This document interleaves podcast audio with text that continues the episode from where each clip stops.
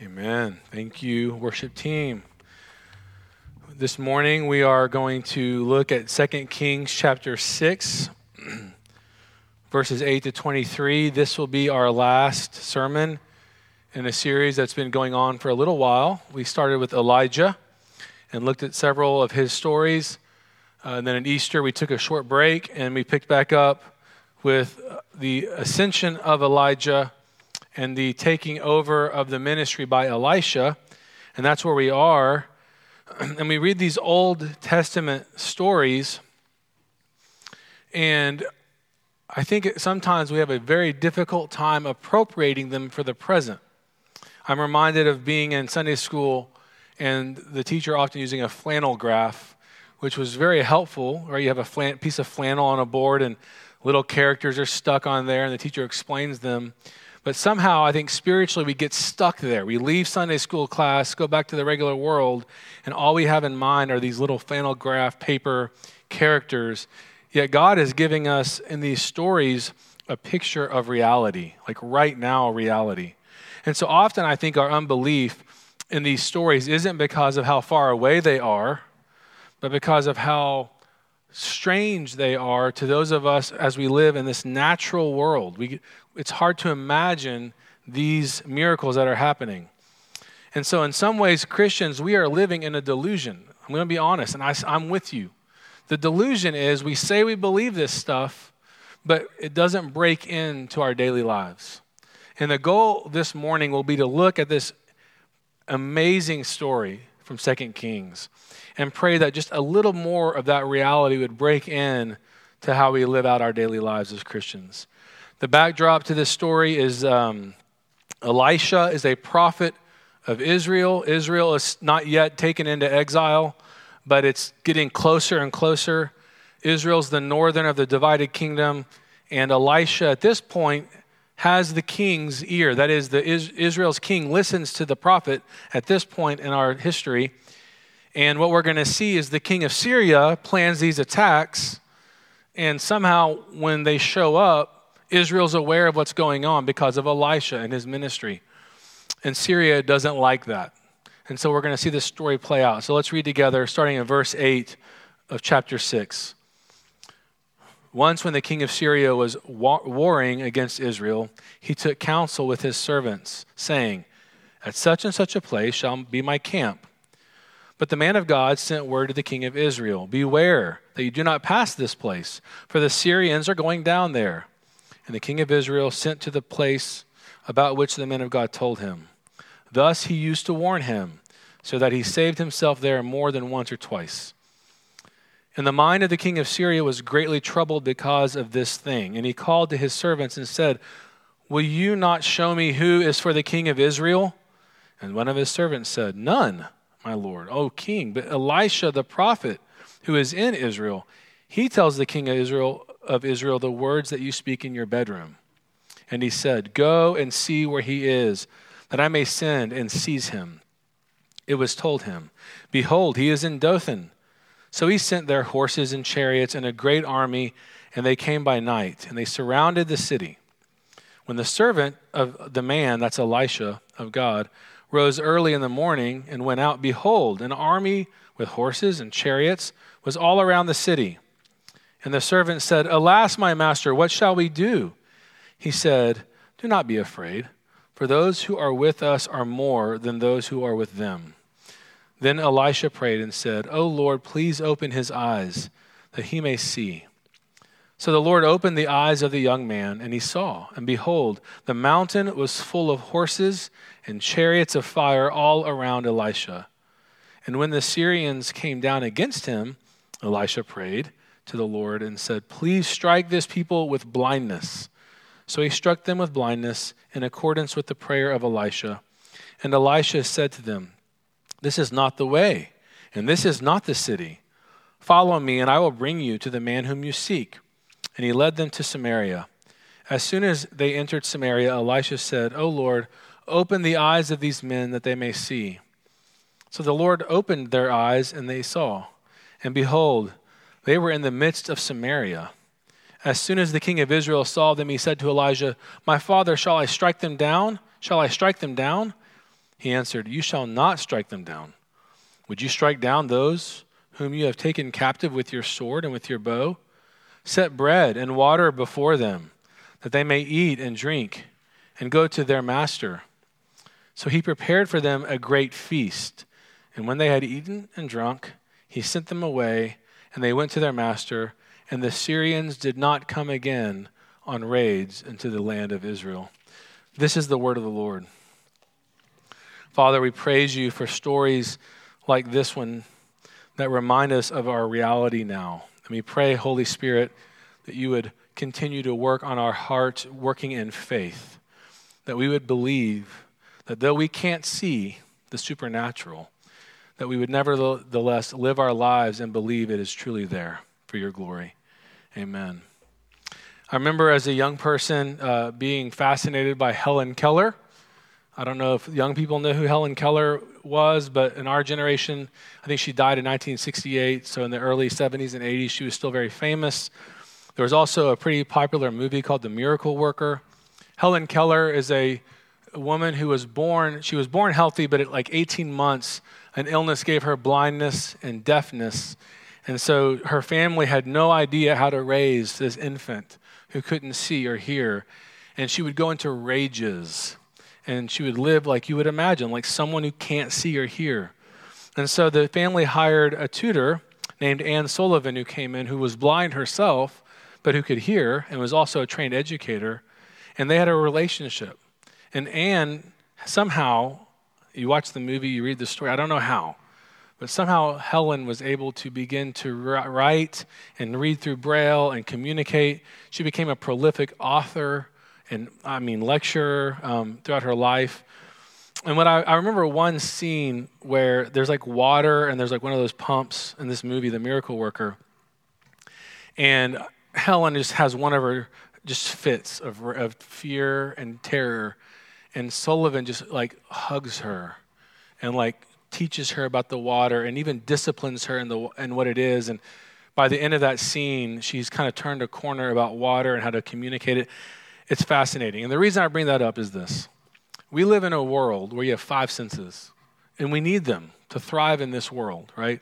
So for Helen to have been born with three senses is going to make her not be normal, right? Christians and humans are born into a supernatural world. And we have five senses, but we can't see the supernatural. And what God is saying all through the Bible is the unbeliever never grasps the fact that there's an unseen realm that you need. But the Christian, the Bible believing Christian, would come and say, We now do believe.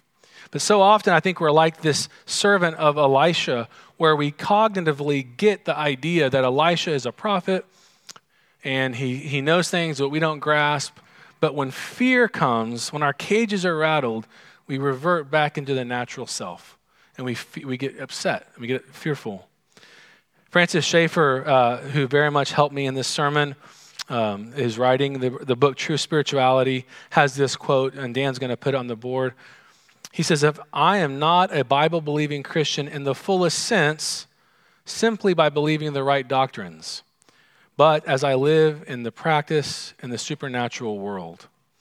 Um, the idea then is this. And he goes on to say, You can be a Christian and you're going to heaven. He's not talking about your salvation.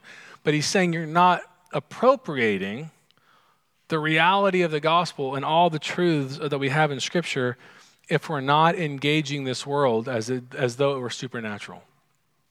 So, my goal this morning as we look at this passage is to regain our belief in the supernatural. Just three simple points it exists, it has a purpose, and there is power. Those three points. It exists, there's a purpose to it, and it has power. So let's start with the fact that it exists.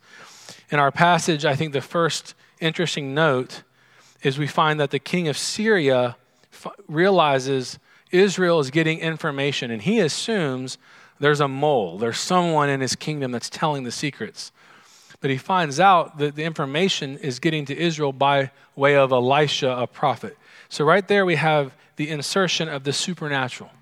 There's a person named Elisha, and somehow he's getting this information we aren't told, even from the king's bedroom. That is the most private, meetings between him and his guards.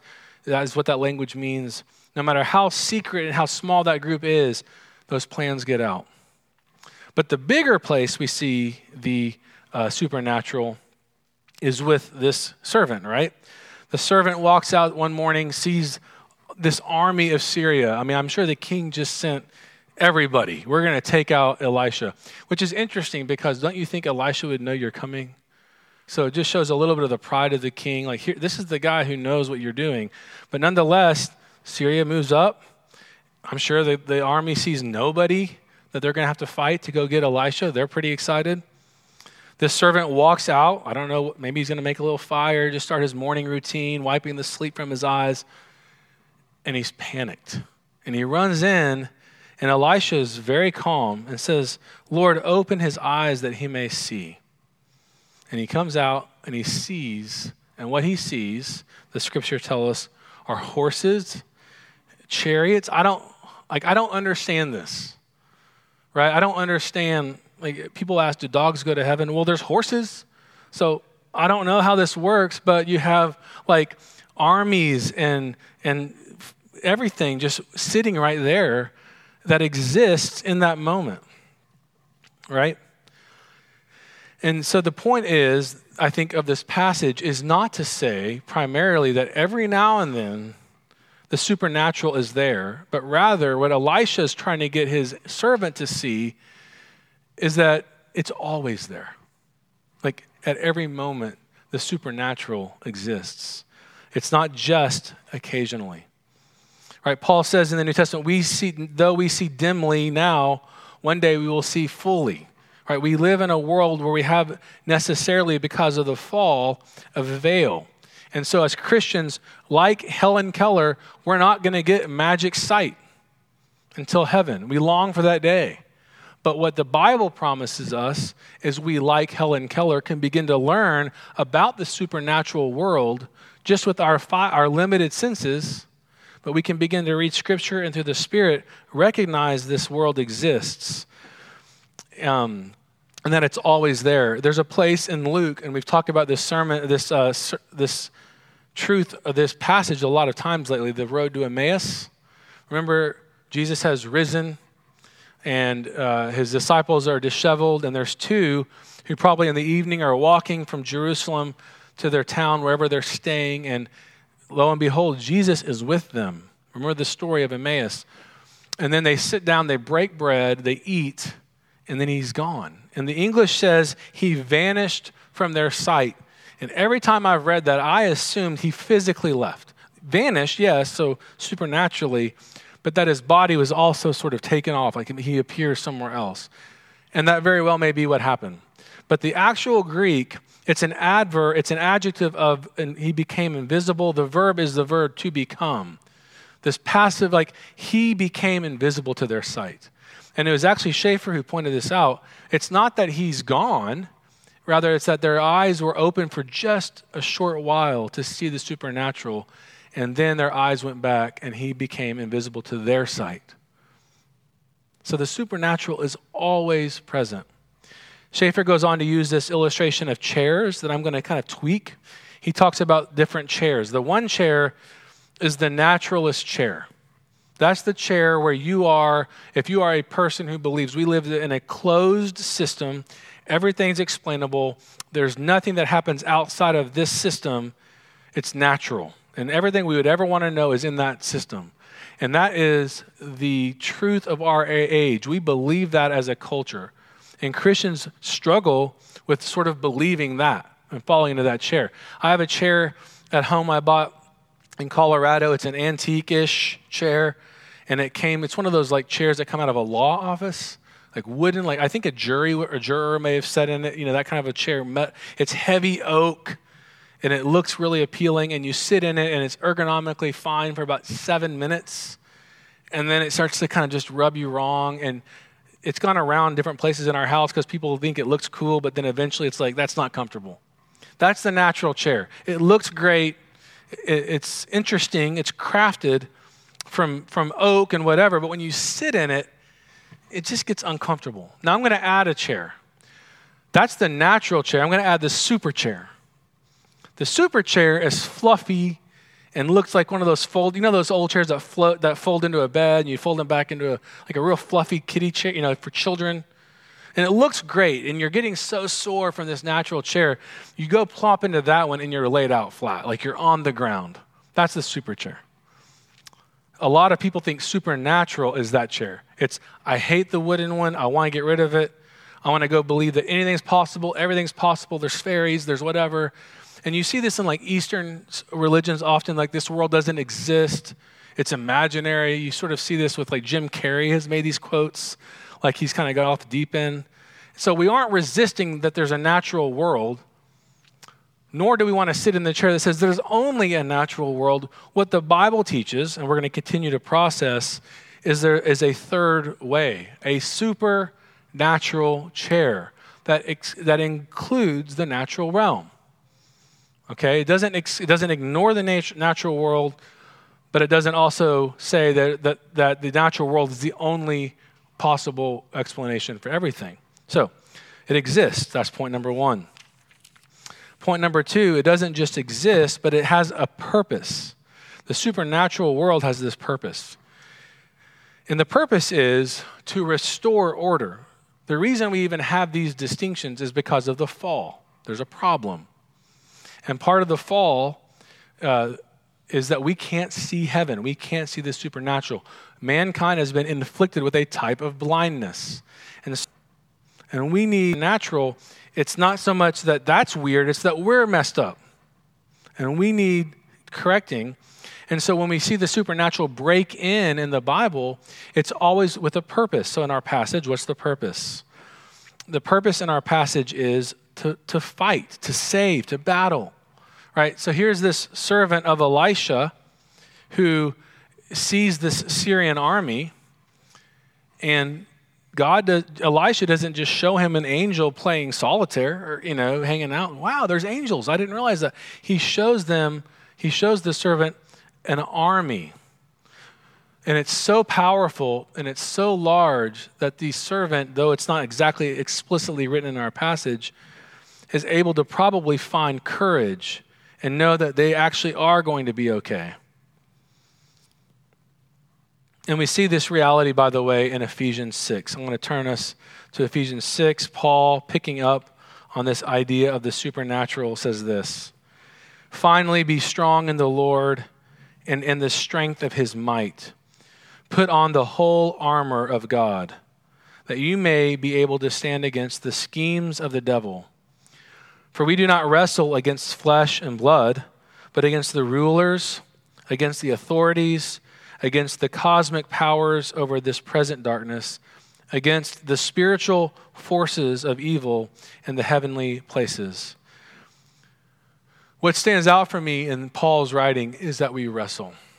And he assumes this. He doesn't say Christians wrestle with the spiritual realm and unbelieving Christians that are Christians that aren't living within the supernatural construct or non Christians just don't wrestle. They just hang out. That's not what he says. We all wrestle.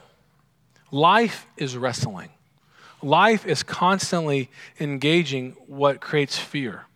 Everybody's doing it. So Paul is saying, guys, let's realize before you just start engaging the natural realm as if that's going to solve all of your problems, understand what you're really wrestling with is this supernatural existence. It's a far greater battle. Schaeffer talks about um, how it's the Bible believing Christian who believes in this that should be able to go to war better. I, I, I think so often in our, if you think about just the way our culture is structured, the people who think they have the best battling are the people that are at the front lines of business. They're doing the big business stuff. And, or the front lines of medicine, or the front lines of politics, or financial, or whatever their sphere of influence, they're the, they're the warriors. And the Christians are sort of, we're just kind of back here with our flannel graph and our little Bible, trying to get back to worship. That's not the Bible's model at all. In fact, what Schaeffer goes on to say is the, the, if you're not engaging the battle within the supernatural, you're like a little boy at home with your little green army man. You feel like you're in battle, but you have zero power. The, the, the battle is being waged in the supernatural. The battle is being waged in, in, in the heavenlies as well as in the physical, in this supernatural realm. And the question for us as Christians is are we in that battle? Because we are in a battle. We are wrestling in our hearts with something at all times. But are we doing so where the Lord that is in the scriptures is breaking in? The, the, the God Elisha prays to has already brought in his army. Do you believe that? Is that part of your picture? So, practically speaking, are you at all aware of the supernatural? And let me be more specific. Are you aware of the supernatural at the places where you're afraid? Where are you afraid? What, what places in your life? Notice in our passage, it's not just he's out for a walk and Elisha thinks, hey, I'll show him and pray that he'll see the host. It's at his point of panic. It's at the panic point and fear moment that Elisha's servant comes to Elisha and cries out, Help! What are we going to do? And that's where Elisha prays that the Lord would open his eyes. So, practically speaking, application wise, it's not just that we drive down the road and go, I wonder if there's angels right over there or right over here or right in the car. That's fine. You can become consumed by that too much. Even Hebrews tells us in chapter 1 don't become consumed by that. Rather, it's saying when you are at places of fear, as you look at the problems in our world, where is your understanding of God's supernatural universe? And are you finding any comfort in it? So that's the, that's the, that's the, um, the purpose of, of seeing, the purpose of resting in the supernatural, point two, is to recognize at our places of fear, it is there to help us battle. Point three is then the power. This is our last point. Where is the power in the supernatural? Um, I want you to hear about what happens at the end of our story, which is just, it's kind of mind boggling. I'm just going to tell you the story. Um, here we are with this Syrian army who's ready to kill and capture or do whatever to Elisha and drag him off to Syria. And even though the Lord's army is present, the prayer of Elisha is for blindness on the Syrians. So the Syrian army, commentators are debating what does it mean that they're blind? Is it full blindness? Whatever. Here's the deal they can't see and they need to be led to back to Israel, to Samaria, which is where Israel's king was at the time. And, and they're brought in, and I picture them probably in some ways restrained. And so when they regain sight, they realize we've had it. Like we're done, we're toast. And this type of history play, I mean, you're not going to walk into the enemy camp having threatened them and live. And so the king of Israel rightly said, I'm going to take him out, right? Elisha, I'm going to kill him, right? And Elisha's like, no, we're going to feed him. We're going to feed this army who's probably hungry. We're going to give them not only food but wine. We're going to like we're going to bless them and we're going to send them home. Wow. The, where is the power for that?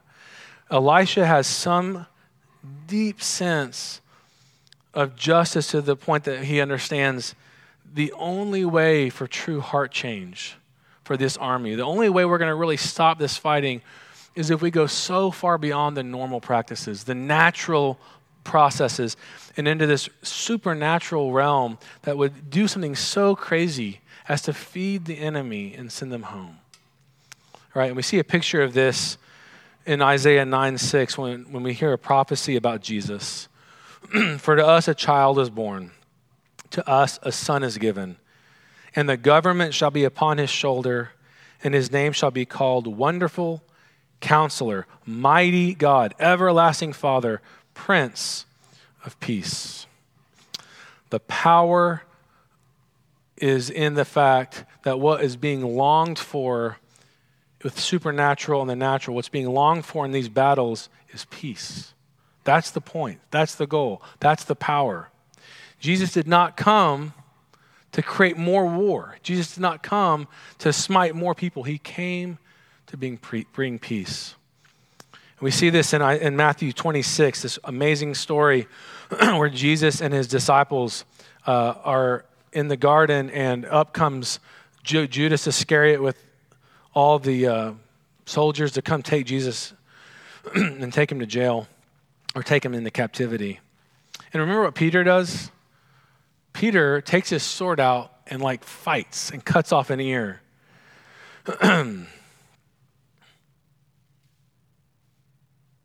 Jesus says, Put your sword back into its place, for all who take the sword will perish by the sword. We've heard that line live by the sword, you die by the sword. How about this translation? You live by the natural chair, you die by the natural chair. You live according to the flesh, you die according to the flesh. This is not to suggest, as a Christian, if you have Christ, you won't go to heaven when you sin because you live out the natural chair. It's to suggest it's always a faulty model. Peter, who cut the ear off, clearly was a believer and clearly would go to heaven. But in that moment, his only mindset was we are in a natural setting and I have to take up my sword and protect my Jesus. but listen to what Jesus says next.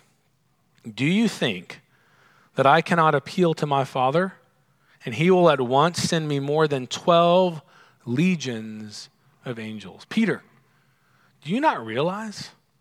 Like the aid of Elisha, I, as this true Elisha, could call 12 legions of angels to wipe out Rome in five seconds? I can do that. That's not why we're here. We are here for victory. We are here for peace. And what he knew, Jesus realized, and what the, what the disciples came to realize was Jesus would need to be nailed to a cross in order for that victory to happen. I think Jesus is the perfect picture of the supernatural breaking in. At his birth, all through his life and all through his ministry, as, as those of us who are reading his scriptures and trying to understand who he is, he's constantly both fully man, fully natural, and yet fully supernatural, fully God, and we can't make sense of it, yet it's true. And at his death, that is what even the local, that's what the centurions understood. The, the veil rips, the earthquake happens. They see this man is truly the Son of God and we worship him and follow him. And the question is are we living out of that reality? There's a place in Colossians 2 where Paul says this. In verse 13, uh, Uh, verse chapter 2 verse 13 he has delivered us from the domain of darkness he's transferred us to the kingdom of his beloved son in whom we have redemption the forgiveness of sins he is the image. I'm at the wrong verse. Everybody, you wondering what I'm reading? Some of you aren't reading, wondering. I'm at chapter one. Can you cut that? Can we go back? Take it live, okay? Take it live. Okay. I actually have a little ink dot by the verse i'm meant to read. Colossians 2, verse 13.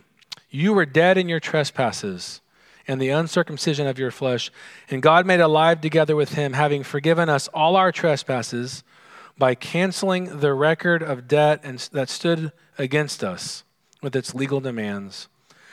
he nailed that to the cross. Listen to verse 15. So here's the point of this passage. I know I kind of got off, I've confused you.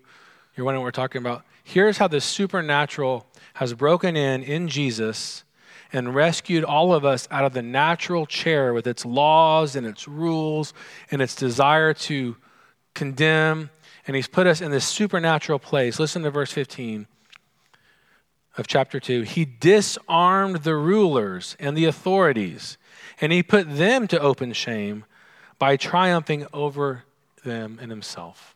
What Jesus has done, if you are in Christ, is he has transitioned us out of this natural chair into this supernatural chair where we live, knowing there's a physical universe. There's, there's a virus, there's pains, there's hurts, there's death. But there's more. We are now in a new relationship to the God of the universe who exists, who is real, who rules and reigns. We are now free in Him. Our sins have been forgiven, they've been nailed to the cross. So now we can live as one outside of that natural universe in a supernatural sense. That's our hope. Does that mean that you have nothing to be fearful of? No. And yes. So here's the application. The application, I don't always give real specific ones, very specific. What do we do with all these truths? We apply Philippians 4 6. Are you anxious? Turn to Christ, right? He will guard your heart, your mind. Here's how we're going to do it. This week and even today, I would like you to notice your areas of fear. And how will you notice them? Where are you pulling out your sword? Where are you joining Peter with the sword? Sarcasm, checking the stock prices. Like there's a million ways we are pulling out the sword of protection against the natural problems of our world. And what we're doing when we pull out that sword is we're admitting, I'm afraid.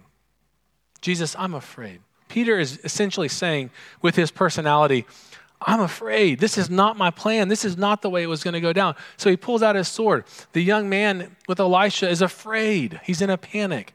Where are you afraid? So you start with where are you pulling out your swords? And then, secondly, identify what fears do I have? Where am I seeing my fear? Then, thirdly, you take that real fear and you go to the scripture and you look at the promises and you say, Lord, I believe these truths. Help my unbelief. What's the unbelief? I still live out of these fears. But I want you to know in Mark 9, when the man says, I believe, help my unbelief, he doesn't then just check out, he acts on that belief. Fourth, so number one, where am I pulling out my sword? Number two, what's the fear underlying it? Three, what's the promises of Scripture that say God is with me and His supernatural presence is going to take care of us and take care of you? Fourthly, then, claim and live out of those promises by faith. Take steps against that fear. Let's not act as orphans, let's act as Christians boldly. And it's going to it's going to start out with these very close to home particular fears we have, but it will begin to radiate through our lives and we will begin to love others and share it with them. And I think the church, as the bride of Christ, is the supernatural body, and it's Christ's blessing, that vine that can bring healing to our world. Let's claim that in Christ. Amen. Jesus, we praise you that your birth and that your life here, Lord, the res- that the supernatural broke in. Lord, you are a physical human being, 100% natural. You took on a natural, fully human body. But Lord, also, and we can't get our minds around this, you are always God, 100% deity. And so, Lord, in your life, you took that on that you might take our sin and our brokenness and you might transition us from a natural chair that's wooden and stale and causing sores and put us into the chair of the supernatural, that we are redeemed sons and daughters. We now have a citizenship that is in heaven. Lord, that doesn't make us less natural, that makes us supernatural. That means we have a future in heaven. But Lord, forgive us that so often we forget that, we separate that, we live in a delusion that this world is all there is. We need healing. We need your spirit to give us peace and comfort. Help us to identify those areas where we're ignoring that reality. Teach us to cry out to you like Elisha's servant did. And teach us to trust your promises